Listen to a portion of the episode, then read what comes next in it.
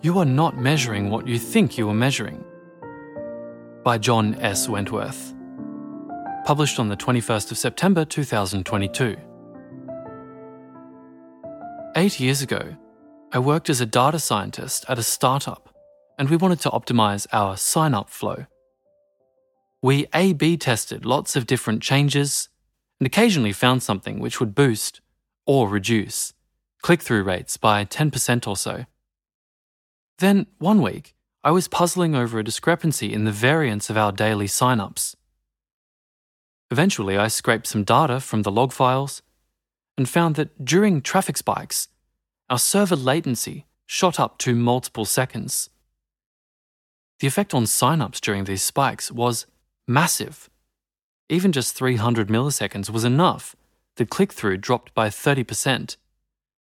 And when latency went up to seconds, the click through rates dropped by over 80%. And this happened multiple times per day.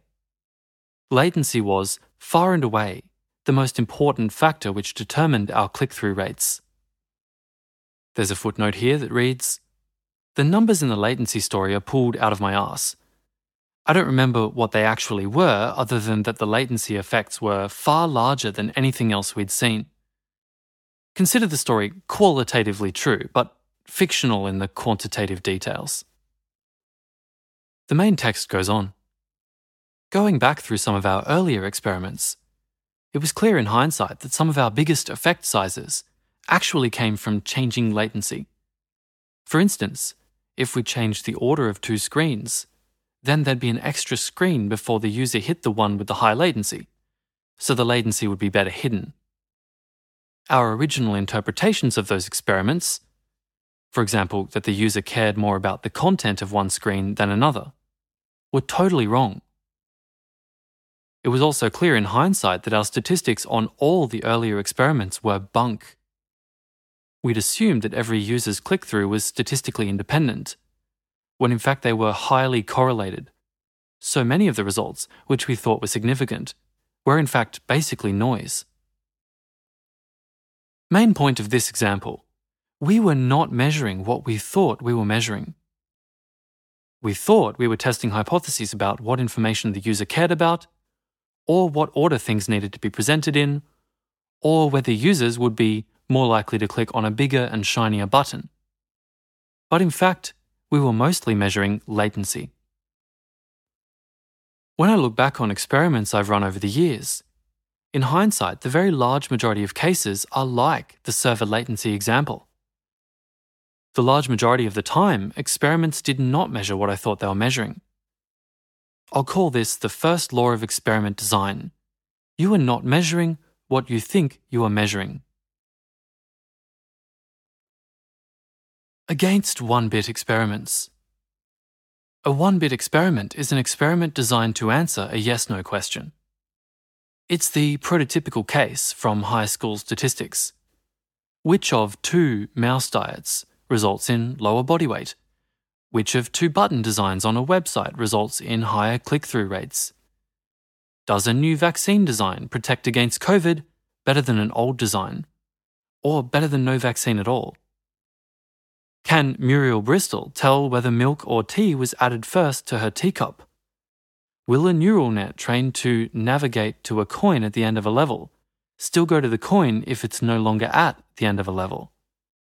Can a rat navigate a maze just by smell? There's an obvious criticism of such experiments. At best, they yield one bit of information. Of course, the experimenter probably observes a lot more than one bit of information over the course of the experiment, but usually people are trained to ignore most of that useful information and just report a p-value on the original yes or no question. The first law of experiment design implies that the situation is much worse. In the large majority of cases, a one bit experiment yields approximately zero information about the thing the experimenter intended to measure. It inevitably turns out that mouse body weight, or Muriel Bristol's tea tasting, or a neural net's coin run performance, in fact, routes through something entirely different from what we expected. Corollary to the first law if you are definitely not measuring anything besides what you think you are measuring, you are probably not measuring anything. Okay, but aren't there experiments where we in fact understand what's going on well enough that we can actually measure what we thought we were measuring? Like the vaccine test, or maybe those experiments from physics lab back in college? Yes. And in those cases, we usually have a pretty damn good idea of what the experiment's outcome will be. When we understand what's going on well enough to actually measure the thing we intended to measure, we usually also understand what's going on well enough to predict the result. And if we already know the result, then we gain zero information. In a Bayesian sense, we measure nothing. Take the physics lab example. In physics lab classes, we know what the result should be, in quotes, and if we get some other result, then we messed up the experiment. In other words, either we know what the result is and therefore gain zero information, or we accidentally measure something other than what we intended. Well, I say accidentally, but my college did have a physics professor who would loosen the screws on the pendulum in the freshman physics lab. Either way, we're definitely not measuring the thing we intended to measure. Either we measure something else, or we measure nothing at all. Though I suppose one could argue that the physics lab experiment result tells us whether or not we've messed up the experiment. In other words, we can test whether we're measuring the thing we thought we were measuring. So if we know the first law of experiment design, then at least we can measure whether or not the corollary applies to the case at hand. Anyway, for the rest of this post, I'll assume we're in a domain where we don't already know what the answer is, or should be in quotes. Solution Measure lots of things. In statistics jargon, the problem is confounders. We never measure what we think we are measuring because there are always confounders, all the time. We can't control for the confounders because in practice we never know what they are, or which potential confounders actually matter, or which confounders are upstream versus downstream. Classical statistics has lots to say about significance and experiment size and so forth. But when we don't even know what the confounders are, there's not much to be done. Or at least, that used to be the case. Modern work on causality, for example, Pearl, that's a link, largely solves that problem if we measure enough stuff. One of the key insights of causality is that while we can't determine causation from correlation of two variables, we can sometimes determine causation from correlation of three or more variables. And the more variables, the better we can nail down causality. Similarly, if we measure enough stuff, we can often back out any latent variables and figure out how they causally link up to everything else. In other words, we can often deal with confounders if we measure enough stuff. That's the theoretical basis for what I'll call the second law of experiment design. If you measure enough different stuff, you might figure out what you're actually measuring. Feynman's story about rat mazes is a good example here. Quote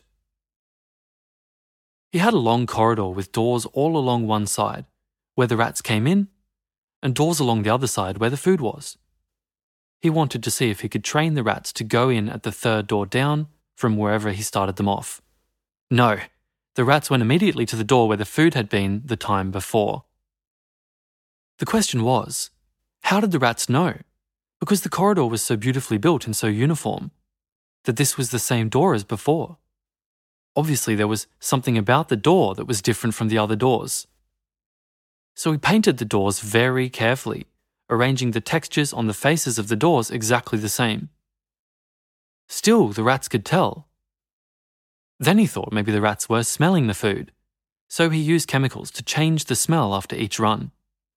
Still, the rats could tell. Then he realized the rats might be able to tell by seeing the lights and the arrangement in the laboratory, like any common sense person. So he covered the corridor, and still the rats could tell. He finally found that they could tell by the way the floor sounded when they ran over it, and he could only fix that by putting his corridor in sand. End quote. measure enough different stuff, and sometimes we can figure out what's actually going on. The biggest problem with one bit experiments, or low bit experiments more generally, is that we're not measuring what we think we're measuring, and we're not measuring enough stuff to figure out what's actually going on. When designing experiments, we want a fire hose of bits, not just yes or no. Watching something through a microscope yields an enormous number of bits. Looking through server logs yields an enormous number of bits. That's the sort of thing we want a fire hose of information. Measurement devices. What predictions might we make from the two laws of experiment design? Here's one. New measurement devices or applications of measurement devices, especially high bit measurement devices, are much more likely than individual experiments to be bottlenecks to the progress of science. For instance, the microscope is more of a bottleneck than Jenner's controlled trial of the first vaccine. Jenner's experiment enabled only that one vaccine, and it was almost a century before anybody developed another. When the next vaccine came along, it came from Pasteur's work watching bacteria under a microscope. And that method resulted in multiple vaccines in rapid succession, as well as pasteurization as a method of disinfection. We could make similar predictions for particle accelerators, high throughput sequencing, electron microscopes, mass spectrometers, etc. In the context of AI slash ML, we might predict that interpretability tools are a major bottleneck. Betting markets. For the same reasons that an experiment is usually not measuring what we think it's measuring, a fully operationalized prediction is usually not predicting the thing we think it is predicting. For instance, maybe what I really want to predict is something about qualitative shifts in political influence in Russia I can operationalize that into a bunch of questions about Putin, the war in Ukraine, specific laws slash policies, etc. Probably it will turn out that none of those questions actually measure the qualitative shift in political influence which I'm trying to get at. On the other hand, with a whole bunch of questions, I could maybe do some kind of principal component analysis and back out whatever main factors the questions do measure. For the same reasons that we can sometimes figure out what an experiment actually measures if we measure enough stuff. We can sometimes figure out what questions on a prediction market are actually asking about if we set up markets on enough different questions. Reading papers. Of course, the laws of experiment design also apply when reading the experiment designs and results of others. As an example, Here's a recent abstract off bioRxiv. Quote In this study, we examined whether there is repeatability in the activity levels of juvenile dying poison frogs. Audio note that's D Y E I N G, dying. Dendrobates tinctorius. We did not find individual behavior to be repeatable. However, we detected repeatability in activity at the family level, suggesting that behavioral variation may be explained, at least partially, by genetic factors in addition to a common environment. End quote. Just based on the abstract, I'm going to go out on a limb here and guess that this study did not, in fact, measure genetic factors in quotes. Probably they measured some other confounder, like, for example, family members grew up nearby each other. Or maybe the whole result was noise plus p hacking. There's always that possibility. Okay, time to look at the paper. Well, the experiment size sure is suspiciously small. They used a grand total of 17 frogs and tested four separate behaviours. That sure does sound like a statistical nothing burger. On the other hand, the effect size was huge and their best p value was p less than 0.001. So maybe there's something here? I'm skeptical, but let's give the paper the benefit of the doubt on the statistics for now. Did they actually measure genetic effects? Well, they sure didn't rule out non genetic effects. The husbandry, in quotes, section of the methods actually has a whole spiel about how the father frogs, quote, exhibit an elaborate parental care behaviour, end quote, toward their tadpoles. Quote, Recently hatched tadpoles are transported on their father's back from terrestrial clutches to water filled plant structures at variable heights. End quote. Boy, that sure does sound like a family of tadpoles growing up in a single environment which is potentially different from the environment of another family of tadpoles. The experimenters do talk about their efforts to control the exact environment in which they ran the tests themselves, but they don't seem to have made much effort to control for variables impacting the young frogs before the test began. So, yeah, there's ample room for non genetic correlations between each family of tadpoles. This is a pretty typical paper. The authors didn't systematically control for confounders, and the experiment is sufficiently low bit that we can't tell what factors actually mediated the correlations between sibling frogs. Assuming those correlations weren't just noise in the first place. Probably the authors weren't measuring what they thought they were measuring. Certainly, they didn't rule out other things they might have been measuring. Takeaways Let's recap the two laws of experiment design. First law of experiment design you are not measuring what you think you are measuring. Second law of experiment design if you measure enough different stuff, you might figure out what you're actually measuring. The two laws have a lot of consequences for designing and interpreting experiments. When designing experiments, assume that the experiment will not measure the thing you intend. Include lots of other measurements to check as many other things as you can. If possible, use instruments which give a massive fire hose of information, instruments which would let you notice a huge variety of things you might not have considered, like, for example, a microscope. Similarly, when interpreting others' experiments, assume that they were not measuring what they thought they were measuring. Ignore the claims and p values in the abstract. Go look at the graphs and images and data. Cross reference with other papers measuring other things. And try to put together enough different things to figure out what the experimenters actually measured. This was an audio version of You Are Not Measuring What You Think You Are Measuring by John S. Wentworth, published on the 21st of September 2022.